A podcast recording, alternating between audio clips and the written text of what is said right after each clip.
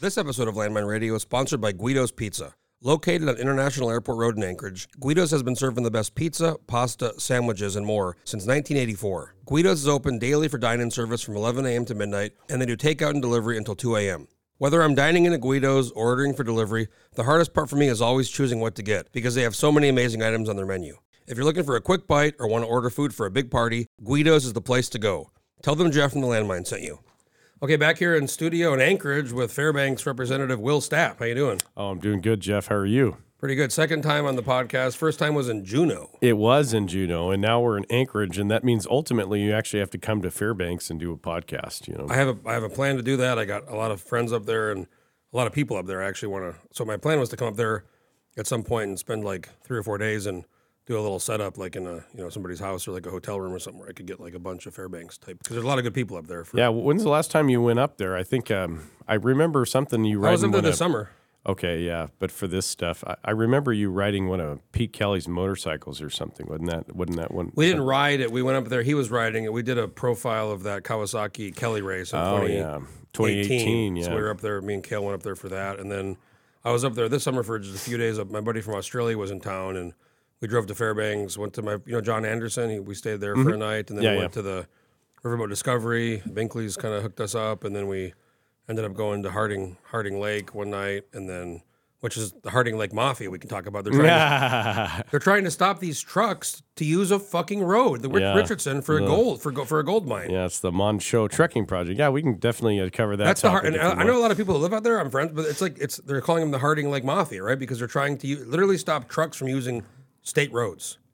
Uh. Insane. Yeah, I mean that's uh, that is an interesting obligation. It's a little more complicated than that. I have no no problem getting into that issue, but it is it is an issue. You know, um, for those folks who don't know, in the interior, um, well, Kinross, uh, the operator of the Fort Knox gold mine, is. Um, is you know in Fairbanks, it's our largest property taxpayer. It's our largest uh, utility user, um, and they with a JV company and uh, partnership with the native village of Tetlin have started operating. Maybe like a joint venture. Yeah, it's uh, Contango is what it's called, and together Contango with um, Black Gold Trucking, or um, yeah, I think it's Black. Yeah, black, I know. I know those guys. Yeah. Yeah, yeah, and uh, Black Gold's actually a couple miles down from my house off the Richardson. they, Highway. they always uh, they're always a good time at the resource events, like Mm. the show. They have a, a booth and they're yeah, fun guys. Yeah, so no, yeah, there's the Manh Choh mine, um, which uh, effectively what the oh, that's the word. That everyone- Effectively, there effectively. it is. I was, I that's was, the word I got. I was talking fun of. about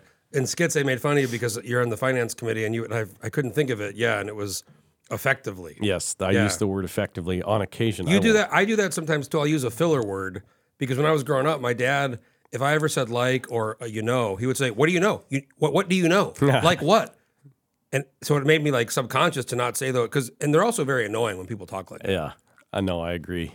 Um, yeah, so the Manh Choh mine, uh, basically, what is going on is um, they're going to load the ore and put it on uh, trucks, and they're going to run the trucks uh, up from Tok all the way to the mill at Fort Knox. And of, course, um, you know those. Great. tru- that's a good. That's a. That's money for a lot of jobs and taxes and all kinds of things. Yeah, no, I, I tend to think, you know, I'm a pro resource, pro development person. Uh, I tend to think that that's um, that's great. Uh, you know, the alternatives to using utilizing the state roads uh, to haul the ore would be things like railways. You know, uh, the problem with that is. Um, you know the state doesn't have the capitalization for that. I mean, maybe there's There's, there's, federal yeah, there's money. no there's no rail there. There's no rail. No, the rail ends just shy of Delta. Yeah. Right. Um, so the concept would be okay. Well, I mean, that goes back to my my whole premise in the state was we, don't fucking build anything anymore. We don't do nothing. I mean, nothing. And and it's been a long time since we've built something big. Pipeline 70s, Parks Highway 70s, I guess Red Dog 80s. Um, you know, what have we done as far as like big roads or big projects or big anything? Like, how about the Yeah. ga- how about we build the in-state gas line?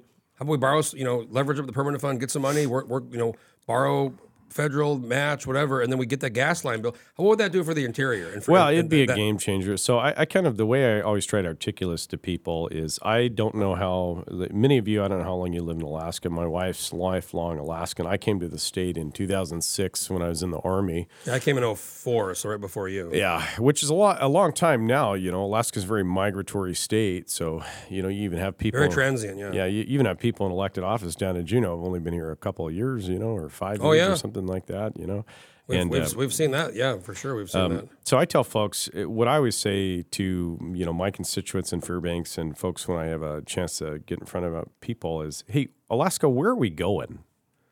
We, we, we are stuck on neutral, and we are in some kind of phase, like some kind of malaise Yeah, that, that we've all just unfortunately gotten used to. I I'm, I hate it. Yeah. But there's been, there's just there's just not a lot of vision or progress or movement or um, ideas.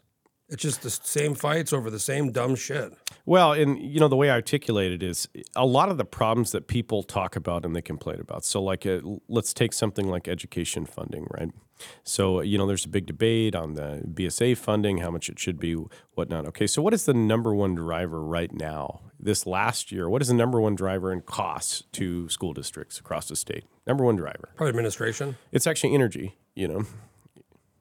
Now, administration is one too. Yeah. So think about it, right? So if you're a big school district, That's a good point. Yeah. So so yeah, power, gas. yeah, if you're you're a big school is. district, and a year ago, you know, you were paying in Fairbanks, you were paying two fifty a gallon for gas, you know, and today you're paying five dollars, right? Your utilities have effectively doubled, right? So the cost is a huge cost driver, right? And of course, uh, you know, the other types of stuff uh, that a lot of people don't think of, commercial risk insurance, that type of stuff, and of course, there is admin and inflation, you know, because you got to pay people, right? So all, all these costs go up. In Alaska, you know, like uh, you mentioned earlier, Jeff, you know, we're not only stuck in neutral, but we're slowly rolling downhill, right? So it's not No, like not it's going definitely it's it's going backwards. It's it's because because if you're not going forwards and you're, if you're not doing anything, then you're going backwards. Because if I I go to lower 48, I have my parents are live in New Mexico still, but if I go to Phoenix or Seattle, even these places, these cities like Seattle, which has a bunch of homeless problems and a bunch of other issues, there's cranes everywhere. You go to Phoenix, Yeah. they're doing Taiwan Semiconductor, 100 billion, Toyota, Intel, Northrop. I mean, there's buildings going up, there's infrastructure being built, there's housing being built. Like, you know, I don't know about Fairbanks. I know Anchorage is a major housing. I'm sure Fairbanks is probably similar with a housing problem. Yeah, we have issues in housing. The big difference between us and you folks down here is we have a ton of play area to build. Yeah, you got you guys. You guys are unlimited, basically. Yeah, and which it kind of gets to the root of the problem that I'm trying to weave in here to the conversation in a nutshell is, you know, a lot of folks who've ran for office. This is kind of the big joke that I, I if you've lived in Alaska long enough, you've heard of politicians run for office and they say, "Hey, I'm going to diversify the state's economy." Right? That's what everyone says. We're going to diversify the state's economy. That's very true. Yeah, people. A lot of people say that. So what I tell They, they, folks, they don't normally tell you how. well, exactly. But the truth is, look the the number. If you, if you look at all the studies regarding Alaska as far as business costs, highest capital costs in the country, highest energy costs, and all that all that rolls downhill. So I tell folks, look in the interior and even the rest of the state, but especially in the interior, we are never going to be able to diversify the state's economy so long as we are paying twenty six cents a kilowatt for power and burning diesel. Okay. Well, I mean, what I what I was saying earlier on the gas. If we built an in-state gas, not, not, not- a big big line for the export, or export, maybe that could happen too, but but un, less likely. A bullet line from the slope down to you know South Central. You're going to have, I mean, 90, 80 percent of the state population within the interior and South Central and Fair in the Valley and Anchorage and the Kenai. I mean, think about that. Unlim, you know, basically unlimited supply of, mm-hmm. of energy. That would, I mean, I don't know, hundreds of years probably. Yeah, Right now in Anchorage, you- you're aware of this more than probably most. The, we're, maybe going to be importing LNG because of this Cook Inlet problem. Yeah, and that's a big issue. And uh, I'm not, uh, you know, I'm not in tune with the folks down here in Anchorage enough to know if it, they have really kind of understood the implications of that. But so for those of you who aren't aware, Cook Inlet gas, which you folks down here right now, is heavily subsidized and it's got price controls uh, applied. Well, not, not besides that, we did t- ten years ago. There was that whole credit deal. They Mm-hmm. put billions in, ta- in credits, which I guess bought some time. Yeah, but, no, it- but what if that would have went to the gas line? Yeah. So what you are looking at is you're looking at a very uh, artificially deflated price in which you folks down here pay for energy and for uh, for heat, right? So a lot of the utilities. Um, Well, you, you guys end up paying, and people in Southeast and people in rural Alaska, they're they're not getting that benefit. Yeah, well, rural Alaska, uh, if they qual- communities qualify, some southeast communities qualify too for power cost equalization. Easy. Now, I would agree with you. It's much better to have cheap energy than it is to have power cost equalization. Well, my point was was all the people in South Central benefiting from Cook Inlet. You guys don't benefit from that in No, we don't. People in Southeast don't benefit from that. People in ru- I mean, they have the PCE, but Yeah. if we had the in-state line, what is that? I mean, within Fairbanks and Anchorage and the Valley, and I mean, that's a big, big bulk. Oh, of the it would be uh, well. It would be a catastrophic uh, game changer for uh, the cost of doing business. You know, so I, I tell folks, uh, you there's a couple of different websites. One of them I, I kind of forget the name, but you can look at the aggregate cost of uh, power and heat, or the aggregate cost of um, you know electricity usage for a commercial building or industrial building. And um, you can kind of go city by city in Fairbanks, and you know these numbers are astronomical. You know, tens of thousands of dollars per month for industrial electricity usage and stuff like that. That's really interesting on the um, schools and the cost. I, I, I was surprised there. I would have figured teachers and admin, but really energy, really. Yeah, well, so I don't want to kind of I want to make sure I contextualize this properly. So certainly, teachers and admin, of course, when they negotiate uh, contracts and stuff like that through their collective bargaining units. But I, I'm talking about in the last two years, you know, what has been the number one cost driver that these districts have had to face? Oh, okay, yeah. I mean, between energy and with infl- inflation's a big. Yeah. And uh, you know, I'm one to you know I went to public school. I believe in public school, but I mean I also believe in results. And it's like if you question our 70% graduation rate, if you question these lower scores in reading and, and math, and it's like I've seen this in Juneau. I've been down there. You're, you're a bad person, or you, you've seen that. You can't question the outcomes. It's just here's give the money, and you cannot make any questions about the outcomes or the results for the money. And Yeah. I don't know where that comes from, but it's I mean I call that kind of especially when people stand up and talk about the rural schools and oh we can't we can't talk about that. I call that the soft Bill Maher calls that the soft bigotry of low expectations, you know? Yeah. Where, where you just can't even talk about it because you don't want to you're afraid to hear the answer or afraid to have the conversation. Yeah, no, it's incredibly challenging. Um, so obviously, you know, our, our you know results are very poor within the road system schools, and uh, you know, I think Anchorage is like 70% graduation rate. Yeah. And, uh, you know, at some point, you got to ask yourself kind of what is the root problem. Um, so there's a lot of different ideas. Uh, I will say that uh, two things can be true at the same time. You know, uh, you certainly are not going to expect a better result with less money. I would imagine. You know, Of course. but um, yeah, so it's a challenging thing. But no, I agree with you. I mean, that we have to have get serious about um, actually uh, achievement in education um, for the future of the kids of the state. So I, I kind of like. Um, it's you know for me i always reflect back on uh, you know my own childhood. I went to public school you know my parents weren't around. You know my mom died when i was seven. My dad wasn't around. So i was basically raised by my grandparents by the time i was nine until i turned Your mom your mom died when you were 7? yeah yeah. My mom died when i was seven. thing, or- uh, no it was suicide you know. So Oh, wow, geez, tough deal you know. But No, um, wow. Oh well, uh, look, it's you know I've had a lot of years to kind of process that, um, but I tell folks, yeah, I had a had a difficult childhood, you know, so and I was really blessed that I had some really really solid public school teachers and even public counselor, you know. Where'd you grow up? Um, I grew up in Washington State, in uh, city of Kirkland, in kind of the suburbs Oh, by around Seattle, Kirkland. yeah, yeah. So just across Puget Sound. and when did your dad pass? away? Uh, my dad, well, my dad died in uh, 2009. 2009. Okay, so he, he was he, he was Yeah, but he wasn't really around. My mom died in 95. So, and I was born in 87. So there you go. But uh, yeah, so I had, you know, I had great, um, you know, public school teachers and a counselor, you know. Uh, shout out to Sue Hall, my my counselor in elementary school. Um, I remember my high school uh, counselor, Su- Susan Cochran. She Mm. same kind of deal. Like always would talk to me and give me advice, and I feel like put, you know put me on a good path. Well, this lady, you know, she followed me not only throughout elementary school, but I think when I graduated high school, she wrote me a nice card. You know what I mean? So yeah, it was that means like, a lot. Yeah. Yeah, so reflecting back on that now, I'm like, man, I was really lucky, really blessed to have really engaged, um, you know, folks in the public school system, you know. Um, but yeah, to the point of energy and costs, I, these things are exponentially multiplied when you're looking at, um, you know, a district like Anchorage School District or Fairbanks School District, right? So imagine what a, if, if and you throw an inflation on top of that, because it's not like you're burning less amount of the BTUs, right? Well, what's interesting about Anchorage is is, and I heard this and I almost couldn't believe it, but it's true. We have less kids now in our school system than we did in the 70s. Mm-hmm. Yet we have a lot more buildings. Yeah, well, And you're that's talking a about energy. funny thing That- that- about that, that. that. means you have to pay for the energy for these buildings. You know. Yeah. So funny thing that you mentioned that. Uh, I have a lot of pet peeves with. Uh, it's called the foundation formula. It's how the state uses its economic uh, funding of education. Right. So there was a big fight late '90s. You know, we won't get into it, but they determined all these different costs uh, factors um, about how you fund schools. And there is a thing in the school funding mechanism called the foundation formula, called the school size multiplier. There's several. I did a write up on this. I had somebody help me during the session um, for the political report, mm-hmm. and you know I didn't know much about it until I had somebody help me. There's several multipliers and accelerators. Correct. That some of them are like seven times, Yes. depending on on um, location and then kind of like number of kids that have like you know special need. and, Like it's all these things where where and it's so when you look at the formula. That's why nobody wants to touch it because it's so friggin' complicated. Yeah, I think it is complicated. I, I, I it, but it's really not that complicated. It's hard to get your head around. But so let me kind of drive this little point home because you talked about the amount of buildings in the Anchorage School District, right?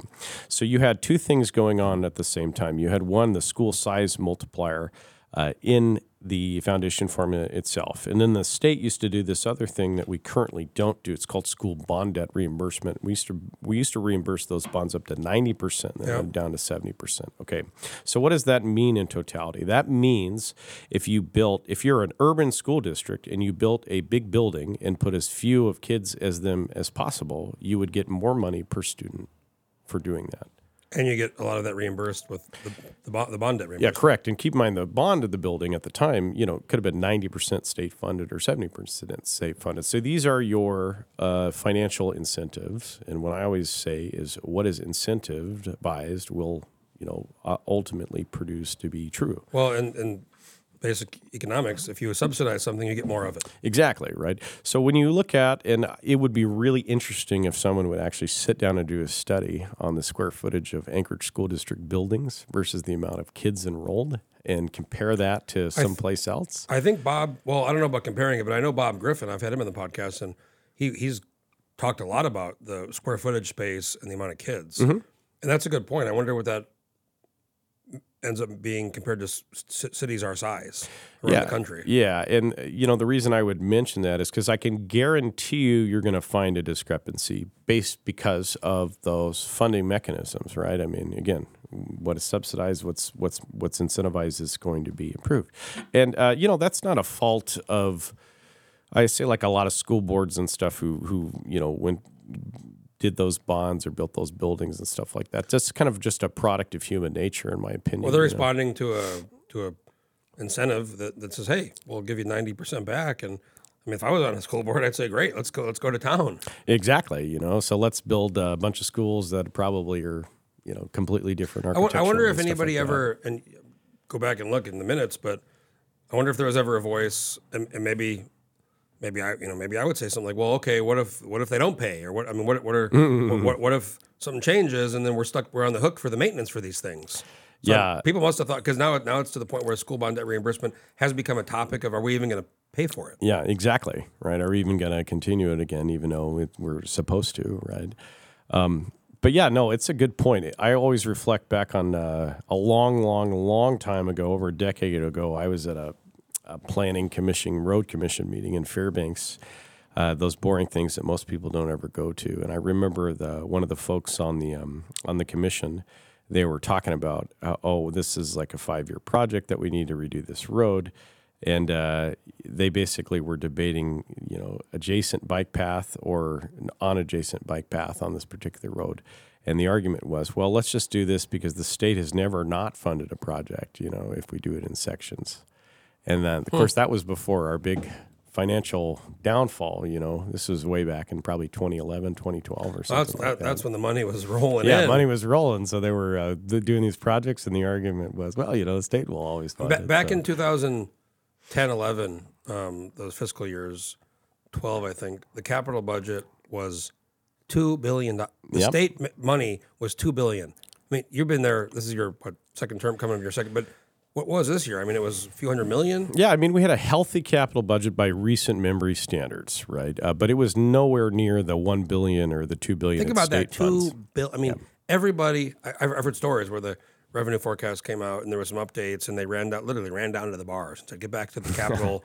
The budget's getting. Although- we, we all get another couple million dollars in our district. Although I will put the caveat on there because of the IIJA money in the federal funds. Uh, so we do we did have about a billion dollar total capital budget. The the big difference between um, this last year and those previous years is it was very little state money that leveraged Yeah. all this federal money. Back then it was straight up state money. Do, do you feel like, and there's been a lot of, and I know it's still only been a year, I guess, but all this money came in. There's telecom money, there's infrastructure money, there's all these things, and I know it takes time for it to, you know, kind of get put to, put to work, but I just don't feel like I've seen much from it. There's all this money in the state, huge billions of dollars, and like where where, where is it being spent? Yeah, well, it is. So some unfortunate things. So it is. Some of it is getting spent and allocated. Uh, you know, like for example, the COVID capital money. I think it was a. It was actually before I even got in the legislature. There was a 110 million dollar award to the state. So I think about 60 of that is allocated toward projects that are actually doing things. Well, some of you that back in 2020, 2021, they were using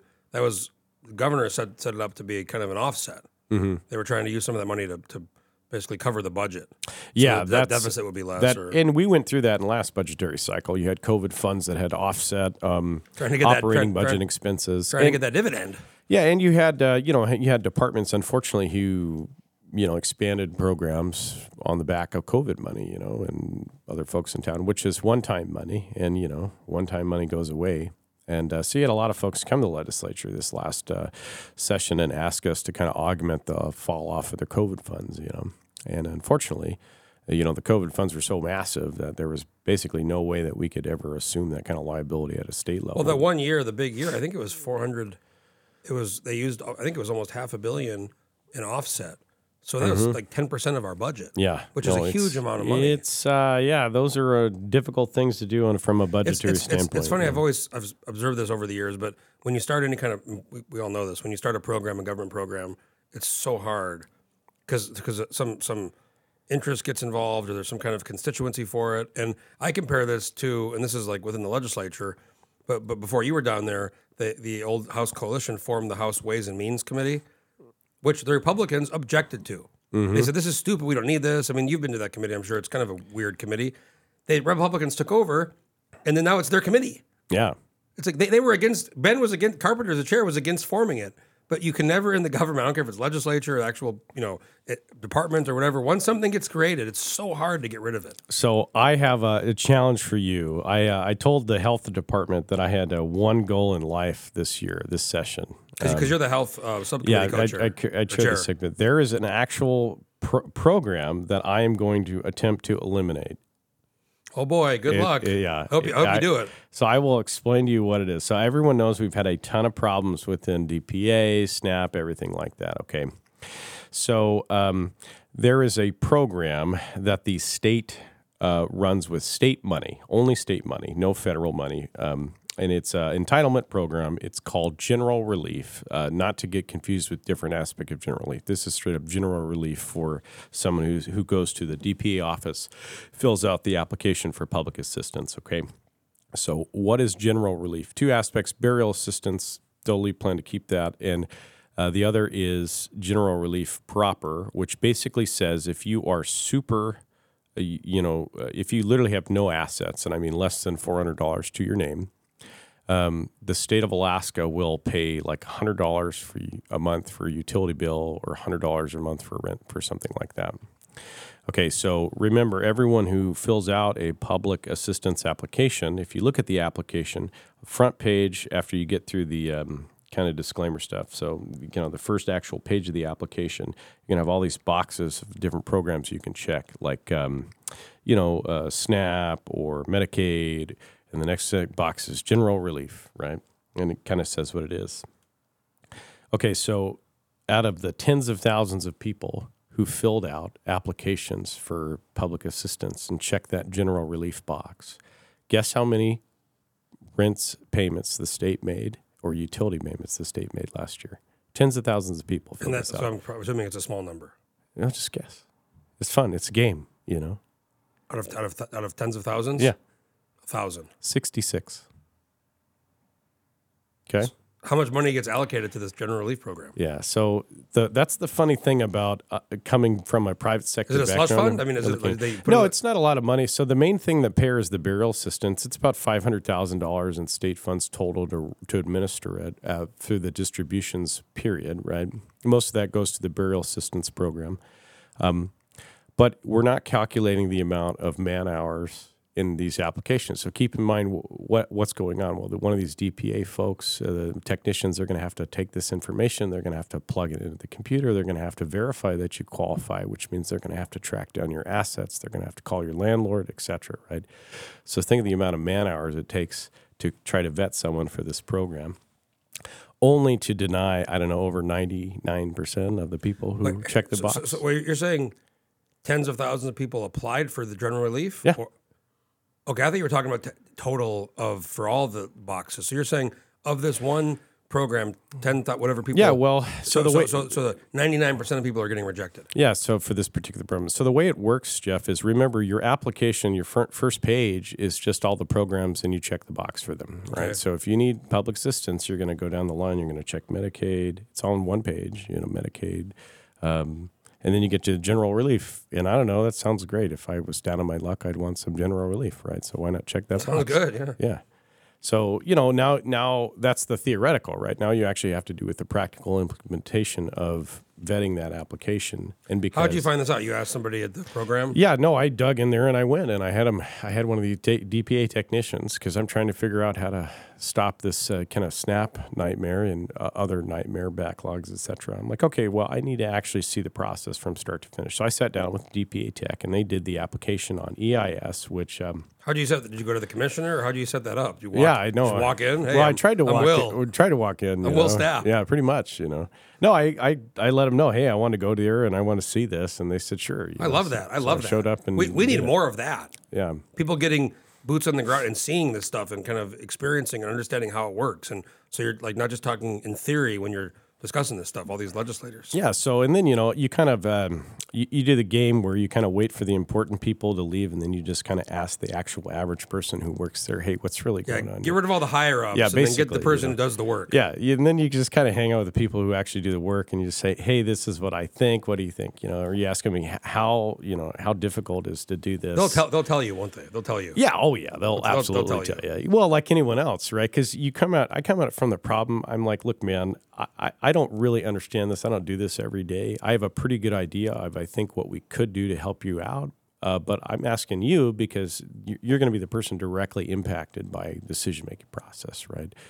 And uh, yeah, most of the time, these folks are like, yeah, that's a great idea, or hey, you need to consider this. Um, and it is interesting to see the kind of disconnect um, that that you know is uh, is there between you know you at the state level when you're working at the, with the commissioner and then the actual person doing the work on the ground. You know, so so yeah, that's my goal to kind of get rid of this program. And as far as the money, uh, you know, the argument people are going to make is like, okay, well, you know, the 66 people actually got help from the state. Um, my argument is going to be, okay, I have no problem if you want to block grant that money to nonprofits and they can dole it out themselves. The amount of money that is on the books for this program. Um, is not that massive from the state government perspective. Half a million dollars is a lot of money, in my opinion. You know, Well, it's, it's not the half a million. What it is is it's the half a million times a hundred. Correct. When it's all all these little half a million or two fifties, and you know, you know, I'm I'm not one of these people who thinks we're going to cut the budget ten percent. Yeah. But I do think if you really had people like we are talking about get into all these, and it's hard because Yeah. there's not enough people. But if you if you start to look at this stuff, if you had like an administration with a real mandate from from the governor down to the commissioners, down, you know, saying we're we're going to find out what we're spending money on effectively, and we're going to find out what we're wasting money on. Mm-hmm. And I I bet if you really got like serious people to go in there and look at this stuff, you could probably save, you know, four or five hundred million dollars, and and without having a major you know impact, but by just by just cutting out dumb spending. Yeah, no, I would agree with you. So, it, you know, being new down at Juneau, this is what a lot of the folks kind of told me um, that were around a while. They said, oh, you know, we stopped cutting the budget in 2018 or whatever, and there's nothing left to cut.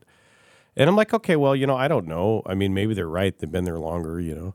And then, uh, you know, I, I went through the whole health budget, which is three binders of 2,000 pages. Uh, and I found this little little program, right? Last time it was changed in statute, by the way, it was 1982. This is generally, generally Yeah, which, by the way, in '82 there was a lot more money.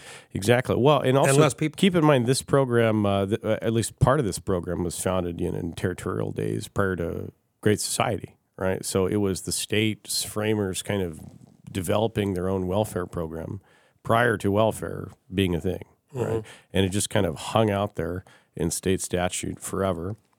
And don't get me wrong, there's aspects of it um, that I think are fine. The burial assistance for people who have no loved ones and no money, that kind of makes a lot of sense because what do you do? That sounds like a really good Yeah, exactly. use so, of you know what's the alternative? You know, yeah, so I have no problem keeping that and maybe just renaming the program uh, burial assistance. But as far as the other stuff, I mean, you think of the qualify, you got to have less than four hundred dollars in total assets. So, like if you're on a GCI Lifeline plan and you get a phone, guess what? Your assets are more than that, right? I mean, I don't- so um, uh, yeah, and it's really the amount of admin time in burn, which is thousands and thousands of man hours to kind of sift through this program. yeah, sixty-seven. I mean, that, means they're having to turn down nine, 10, 10 whatever thousand. Yeah, and you're still going through the application process, I right? So going back to cutting the budget, you know, and I think a lot of people in the legislature know this, or people that pay attention. I mean, some huge amount of the budget. I think it's like sixty percent is is healthcare and education. And- Yeah. and, and so those are the ones. If, if you really want to get serious about, you know, figuring like looking at where to save. I mean, those are the places. I mean, I've seen Yeah. these charts where you can like basically just like eliminate the Department of Revenue and like the Department of Com. You know, Yeah, you, you don't really save much yeah, in the the- big picture. the- you don't really save yeah. much, but, but you need those departments. Yeah, those are fractional expenses compared to health, human services, or what's now health and family community services, and of course education. Uh, the education budget, you know, effectively there's some nuance to it, but effectively it's the foundation formula, and you're throwing the money over. Well, it's fence, also the fact that, and nobody wants to talk about this. It's very hard to get people to talk about this, but we have 53 or 54 school districts, you know, in a state where I, I- I, don't understand why consolidating these down and, you know, you can still have the, the schools and all that, but you consolidate down the districts. Yeah. And it's like, I've brought that up and it's, it's like, you think, you think you pulled out a gun or something. People get so Well, you angry know- about it or so sensitive about it. That's there's a lot of history there. Um, I know there is, I know there is. I would I would agree with you. I think uh, shout out to Representative Cronk. He actually did consolidate one school district via a bill last year. Right? Oh yeah, that was, uh, I remember that. I remember watching that go, go around. So in another, you know, 37 years or so, we might be down another couple school districts the way it's going, you know. but uh, no, I mean, making progress. I mean, look, I agree with you. Um, we do have way too, we have more school districts than we have house districts. Yeah, we have 40 house districts. Yeah. So, and uh, there is some nuance there, but you know, you get into that kind of bigger, bigger egg, which is uh, unincorporated communities and school funding and stuff like that. Yeah, know. like unincorporated borough, and Mm-hmm. there, there, there's these are big these are big questions, and I'm not going to sit here and say I have all the answers, but I just don't know why people are afraid to even talk about it. Yeah, You know, no, I, like- I agree with you. Well, I think um, a lot of the times I think there's too many people in the political realm um, that will take a conversation and they will try to do the least charitable interpretation to make the person look bad. You know, Oh, sure, yeah, and I, I see every this, day in Juneau. Well, I see this all the time. You know, I, I don't like uh, do the Twitter thing, but I have a account where I can see it. You know, because when Elon Musk bought it, I couldn't browse it anymore, so I had to set up my own personal account. You know.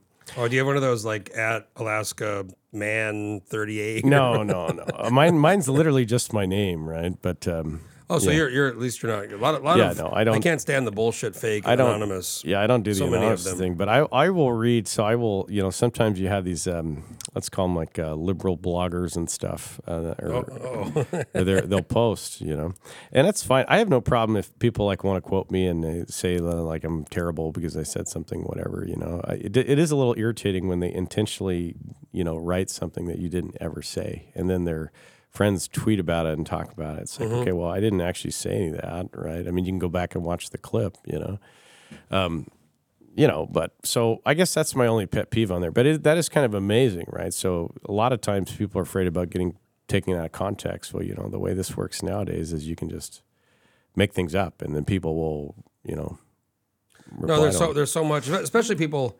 And I've even this will be my sixth session in Juneau, and you can watch on Gavel and you can watch the committees, and Mm-hmm. you, you'll get a lot from that. But you know, being down there and and seeing what's really happening and and you know, get it, getting a feel for what's really going on. And there's so many people who just aren't down there, and and they Yeah. just they see something or they see some clip of somebody for 30 seconds without any real context, like you're talking about, without any real context of what's going on. Mm-hmm. And we there used to be a much bigger press corps in the Capitol. There's, there's okay now, but back but way before I was down there, there was like 10, 10 15. There's a lot of like, you know, meet, ADN had a few people, and there was uh, Public Media, and there was Juneau Empire, and there was Fairbanks News. I mean, they all had people down there. Channel 2, full. now it's like people come down for beginning for a couple days, and they come at the end for a couple days, a lot of folks. Yeah. And, you know, the way I always kind of describe it to people is um, kind of irrespective of your politics or your paradigm in which you view the world. I, I would say, from my experience, probably like 80% of the people in elective office are legitimately trying to do good things. Uh, you know, I, I'm going to disagree with some of them, of course, you know. So for the most part, you know, they're they're out attempting to do what they believe is, you know, the best course of action. Now they're not that's not everybody though. Some people are, I think, literally in it for number one. So to Oh, speak, that's- you know. I, I think 80 might be high. Uh, well, I'm just, uh, you know, maybe it's a little you have to say terrible, 80. I you can know. say 50. yeah, yeah. But I mean, look, you know, but like I said, and that that spans all, you know, parties and politics and stuff like that. People are people at the end of the day. So I always try to remember that. And that's one thing I think, uh, you know, helped me out in my first term here, just uh, being in the people business and remembering that, hey, Well, you're you're one of the people um, that you know you see kind of out socially. A lot of people you just never you see them in the Capitol and that's it. You never see them. And I feel like I've heard a lot of stories way before my time, but there was a lot more social socializing, and people weren't as nervous to be seen with somebody from the other party or at dinner or you know. But I mean, a lot of this business is people. and The whole the whole business actually is people, yeah, and and a lot of pe- them you just never see. You see them in the capital only. Yeah, I don't. I've never quite understood that uh, people of the other party being afraid to be seen. I mean, I'm literally down here going to Vic Fischer's memorial. Yeah, I was gonna you know. say. So you're. I didn't realize this, but your wife is. There's a connection with your wife. Yeah. Yeah, yeah. So long story short, my wife is related to Vic and Jane's daughter. Uh, you know, it's a complicated story, but uh, basically through adoption. You know, so. But uh, so I've actually known. Uh, I didn't know uh, Vic Fischer that well. I met him a handful of times. I know Jane a little bit better, but I do know Ruth, their daughter, right? So I. Um, And she's in An- Anchorage, right? Um, well, they're all in Anchorage now. They live, uh, you know, so actually, ironically, um, you know, her husband and me were both in the Airborne Brigade in the Army, uh, relatively the same time down here. So, and I met my wife and he met. Uh, Did you know him or no? I didn't know him in the Army at the time. Like I knew him through other people, but we were in different battalions, Mm-hmm. you know. So, so yeah, yeah, we have that connection, right? So that's why I'm down here. You So know. we're recording this on, on Sunday, and after this, you're, I'll post this probably tomorrow. But you're going to be going over to the Yeah. There's a big memorial over at the Captain. Yeah, Cook for, we're for Captain. Cook. Yes, I'm headed down there right after the, doing this podcast. But yeah, so you know the whole people other party thing. I, I don't know. I mean, I don't like what are my people going to say? They say, "Oh well, Will Rep Stapp, you're a big commie or something because you went to Vic Fischer's memorial service." I mean, come on, you know that's silly. It, it, it, seems like I mean, bo- there's both sides, or we could talk about this forever, but but it's like it seems to me that the Democrats are in some ways like both sides do this, but Yeah. if, if you're like with somebody or associating, I mean, they just they're so rabid about it. Yeah, On, on you know, Republicans, conservatives do it too, but it just doesn't seem to be as no, I would a agree big of a problem. No, it's like this no, I'd cancel kind of culture, or this idea that like if you're with this person, then then you're evil. Period, and we have to let you up and put you on Twitter or whatever, and and But you know, it- try to make people go after you. Yeah, no, it's the it's the culmination of like the hyper uh, polarization of worldviews, which is really unhealthy, people. Right? So if you're like one of those people and you're listening right now, I'm going to say, hey, you probably shouldn't, you know, um, because this is how bad things happen in countries, you know. 100. percent yeah. Like you know, I, I tell folks all the time, you know, with all this stuff, and uh, like, oh, we got to make sure this person isn't on the ballot, right? Well, guess you know. By the way, for if you didn't know, Lincoln was not on the ballot in 11 states, and those states seceded. Just to let you know, right? So the last time, That's a lot of history there Yeah. with how this. I mean, I just watched uh, on Friday. Bill Maher had Ted Cruz on, Mm-hmm. and I saw all these. Oh my God, I can't your platform. You know, he even talked about that. But it's like this dude's a senator. yeah, What, what, what and they had actually had a really good. I don't know if you saw. it, They had a really good. no, I did discussion. not see it. Yeah, And it's it's like the, the fact that you even talk to somebody now Yeah. to a lot of people is is is a problem, which is insane. Yeah. Uh, I mean, somebody, a state senator, like, or a U.S. senator who's one of the most, like, prominent ones. Yeah. Mo- One of the most known ones. Yeah, Who, who ran for president, you know?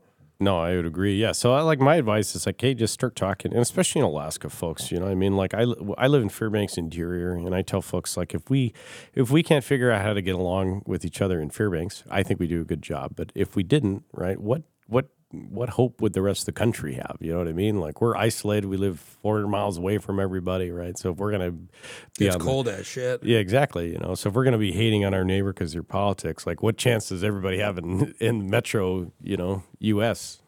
I've heard these, you know, this whole Trump divorce. People are during Trump, you know, they were get, literally getting divorced. Yeah. Because somebody, the husband liked, usually it was a husband, and, and the, you know, just how insane is that? Yeah. Well, you know, I, always try to tell folks keep positive outlook. Um, you know, tomorrow the sun will rise. Um, and but you know, politics is important. Like I tell folks, you know, it, it's not a it's not a game of cards. It is your life and mine, and the decisions that you make have consequences. Well, especially the local school board, assembly, city council, legislature. I mean, these are these are the people you know, you Mm-hmm. can talk to, you can have an impact on their election, and they have ability to change your life, you know, for the better or for the worse. yeah. No, I agree. I know you got to go to the the uh, memorial for Vic Fischer, but uh, last thing, I mean, session's a few months away. It's getting election year. I mean, I think it's going to be a lot, lot, lot going on. We'll see. You know, it's my first election year session, so we'll see if You just- everybody just is really nice all of a You sudden. just or watch something. the end; it gets fucking crazy. Yeah. Oh, because all the because all the bills die. Yeah, So- no, I, I can imagine that being a thing. It'll be interesting to watch out for, you know. And I'm gonna, do, like I said, I got my goal here. I'm gonna try to actually eliminate a little program. We'll We, see. we if got to do some. We got to hold you accountable on the on the general relief. Yeah, gonna- yeah. You got to take bets. I'd probably uh, like I'll probably have an eighty percent fail rate or something have from an online poll. You know. I'll have to tune into the uh, the health subcommittee, Yeah.